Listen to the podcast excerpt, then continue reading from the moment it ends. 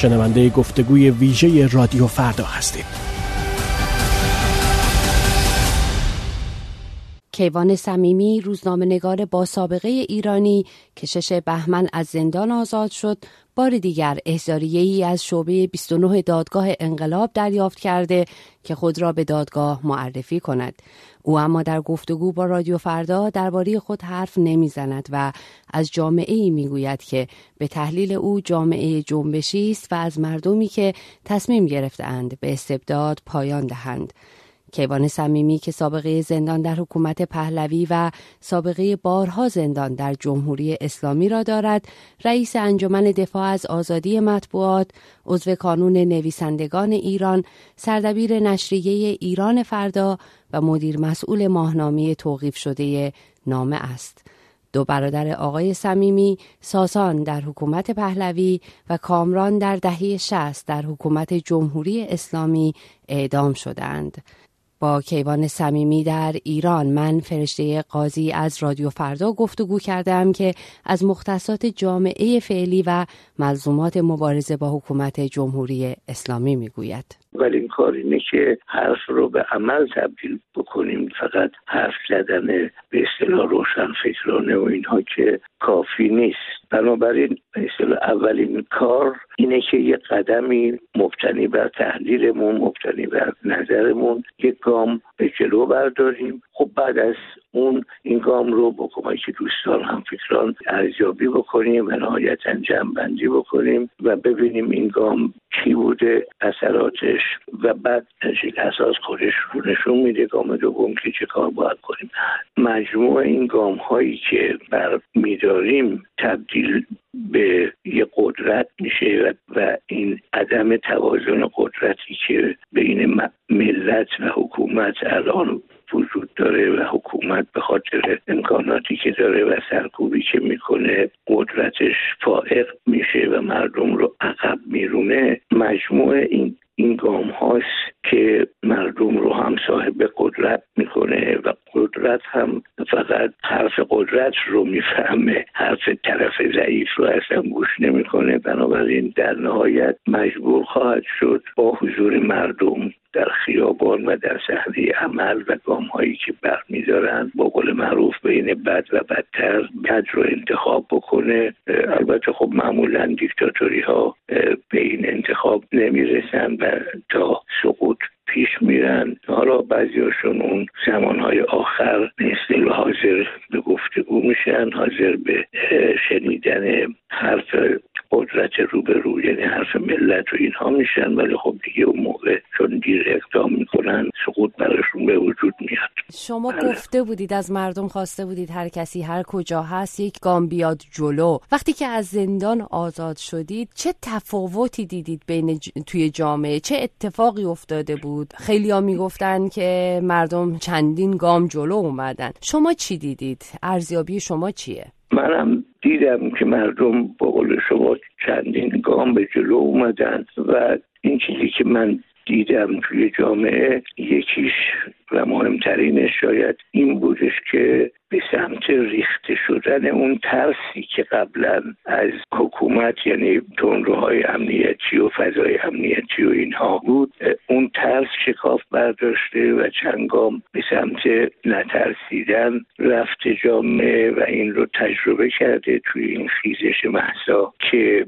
بتونه روبروی سرکوب تا حدی وایسه و البته اون خشونت های هم که از مردم دیده شد یک خشونت تدافعی بود و نه خشونت حمله کردن. یک دفاع از خود بود. خود مردم هم چهل و چهار پنج ساله که چهل و چهار ساله که قربانی خشونت هستن و حکومت توی این چهل و چهار سال نه تنها خشونت بلکه جنایت کرده جنایت های بیشماری کرده و گسترده کرده. و این طبیعیه که یه عکس عملی رو به وجود بیاره. در هر صورت مهمترین چیزی که دیدم رو همین گام هایی بود که مردم در رو در روی با این حکومت ظالم و استبداد دینی برداشتن و خب هزینه های زیادی هم دادن و چاره هم نیست. یه بطری آب می‌خواد بخوره باید هزینه شو بده پولش رو بده دیگه عدالت و آزادی که جای خود داره.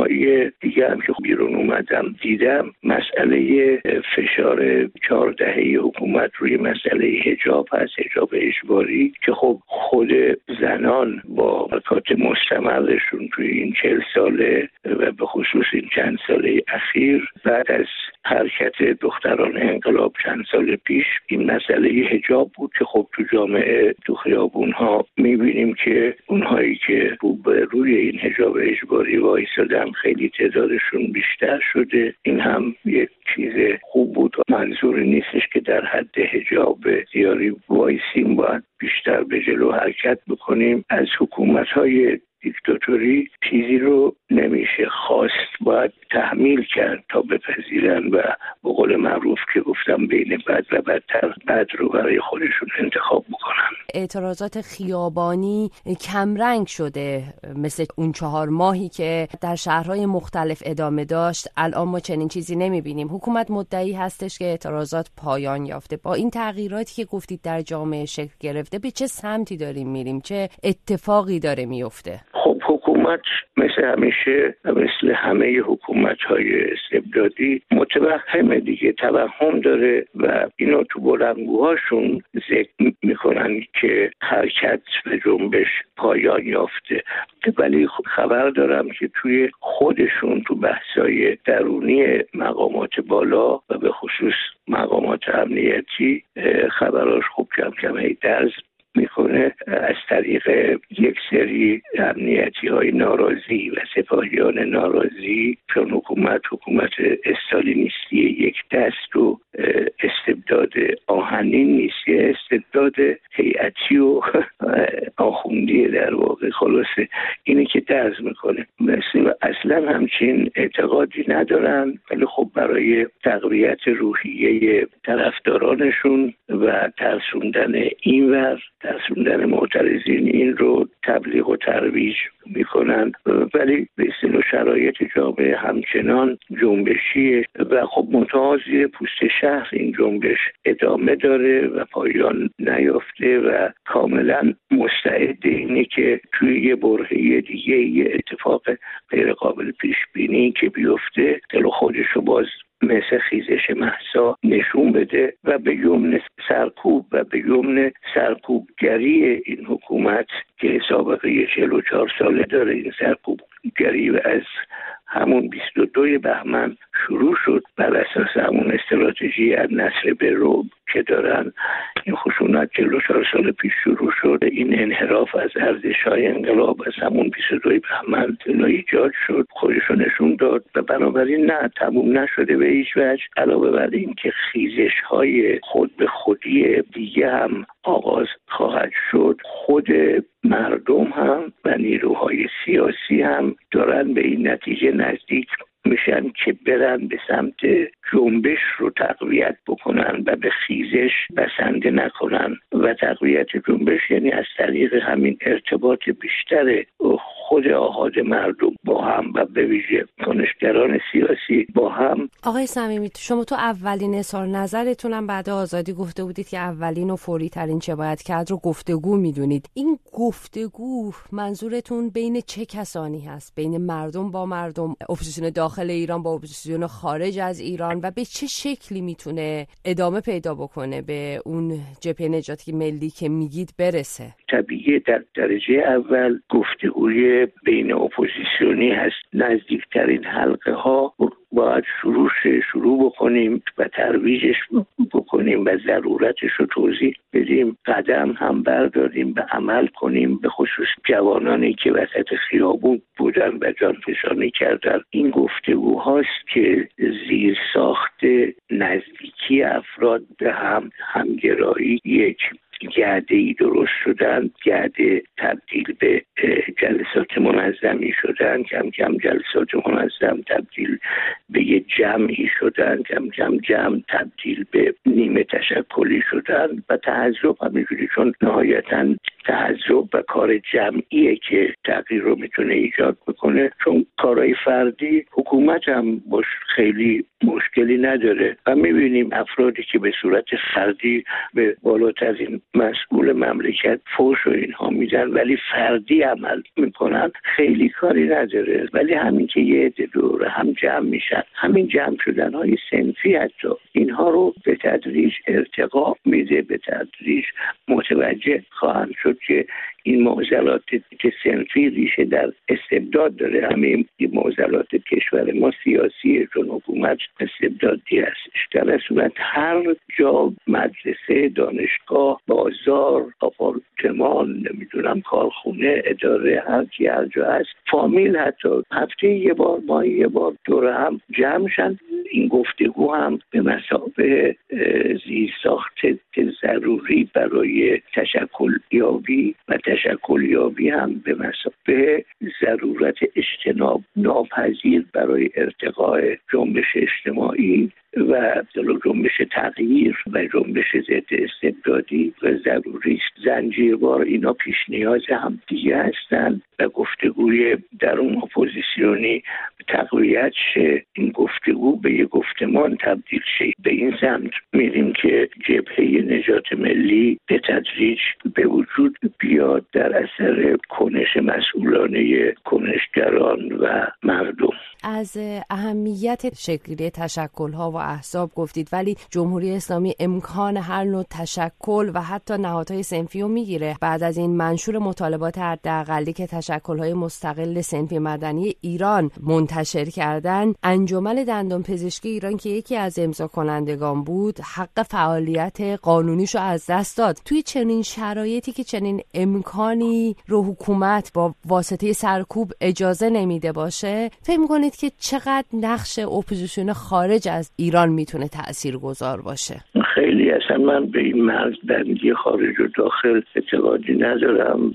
مندان ایرانی خارج نشین و حتی غیر ایرانی که بالاخره دقیقه انسان و حقوق بشر رو دارن خیلی می‌تونن کمک به حرکت حق که داخل داشته باشن فشار حکومت و که روی انجمنها چه سیاسی و چه سنفی هست. بله هست. یعنی وقتی که میگیم حکومت استبدادی خب چیز لازمش همین سرکوبه که استبداد رو نگه میداره. پایه سرکوب هستش که الان مونده و البته دیر پا نخواهد بود. همه تجربیات جنبش های امریکای لاتین چه افریقا جای دیگه حتی اروپا نشون میده که بالاخره یه سیری داره و استبداد یا کلند هست میشه یا اینکه یک مدل هایی مثل شیلی و افریقای جنوبی به وجود میاد و یک جور مصالحه انجام میشه به نفع دموکراسی خواهان. بله استبداد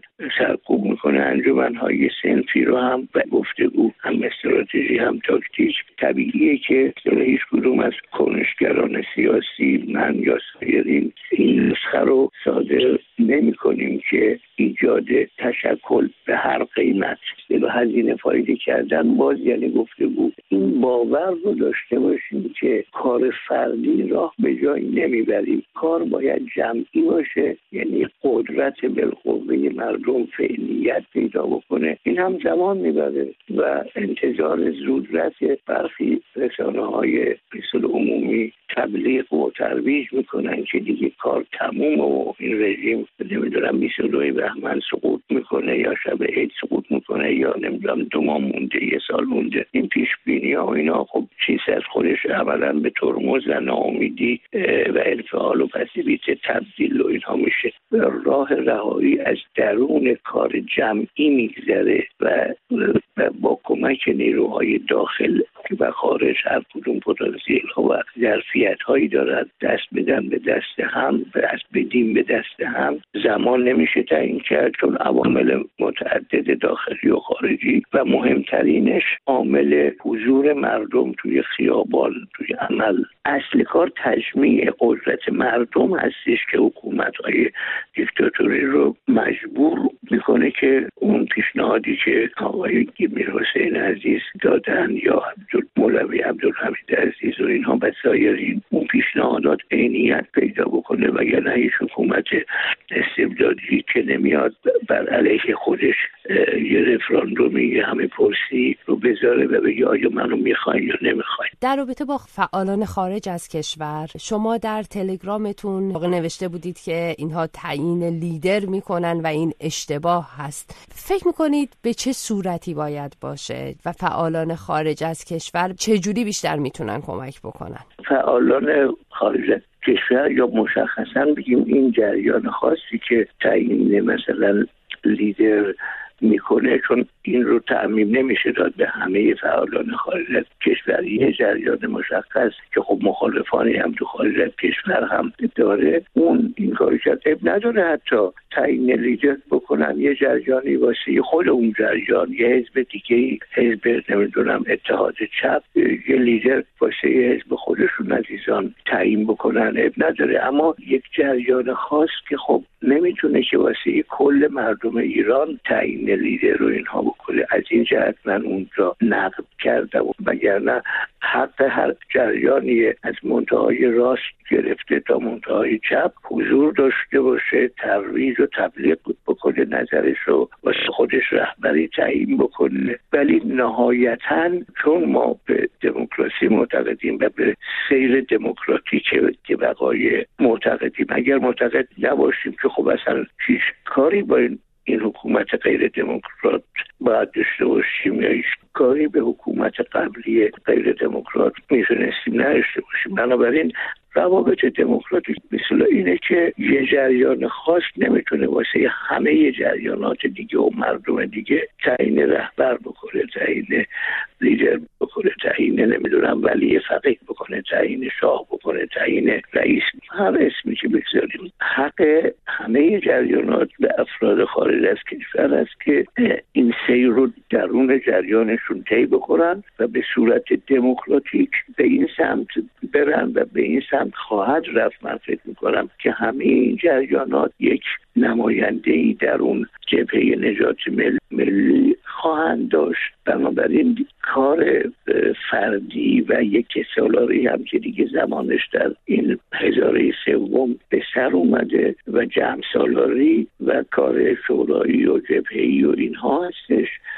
یک شورایی تشکیل خواهد شد یه جبهه تشکیل خواهد شد. متشکل از همین عزیزانی که این تعیین لیدر هم کردن در حد وزن خودشون هر جریانی در حد وزن خودش به هر جریانی توی این فرایند دموکراتیک عمل بکنه بالا میاد و خودش رو میشناسونه. هر جریانی هم غیر دموکراتیک عمل بکنه بعد از یه مدتی خود به خود از سوی مردم به کناری گذاشت. که میشه و پسیو و منفعل میشه اون جریان و خب خیلی خوبه که من دیدم بیرون که اومدم. برخی از افرادی که نزدیک به جریان تلطلت طلب هستند به خوب اومدن. جلو و بحث همون دموکراتیک عمل کردن رو مطرح کردن و خواهی رو بعضیاشون اینجوری به شکل از بالا به پایین اعتقاد ندارن و اعتقاد دارن که اونها هم یه نیروین با با علاقه به حالا مشروط خواهی یا اسم دیگه ای سلطنت خواهی هر اسمی. اونها هم بله خیلی خوبه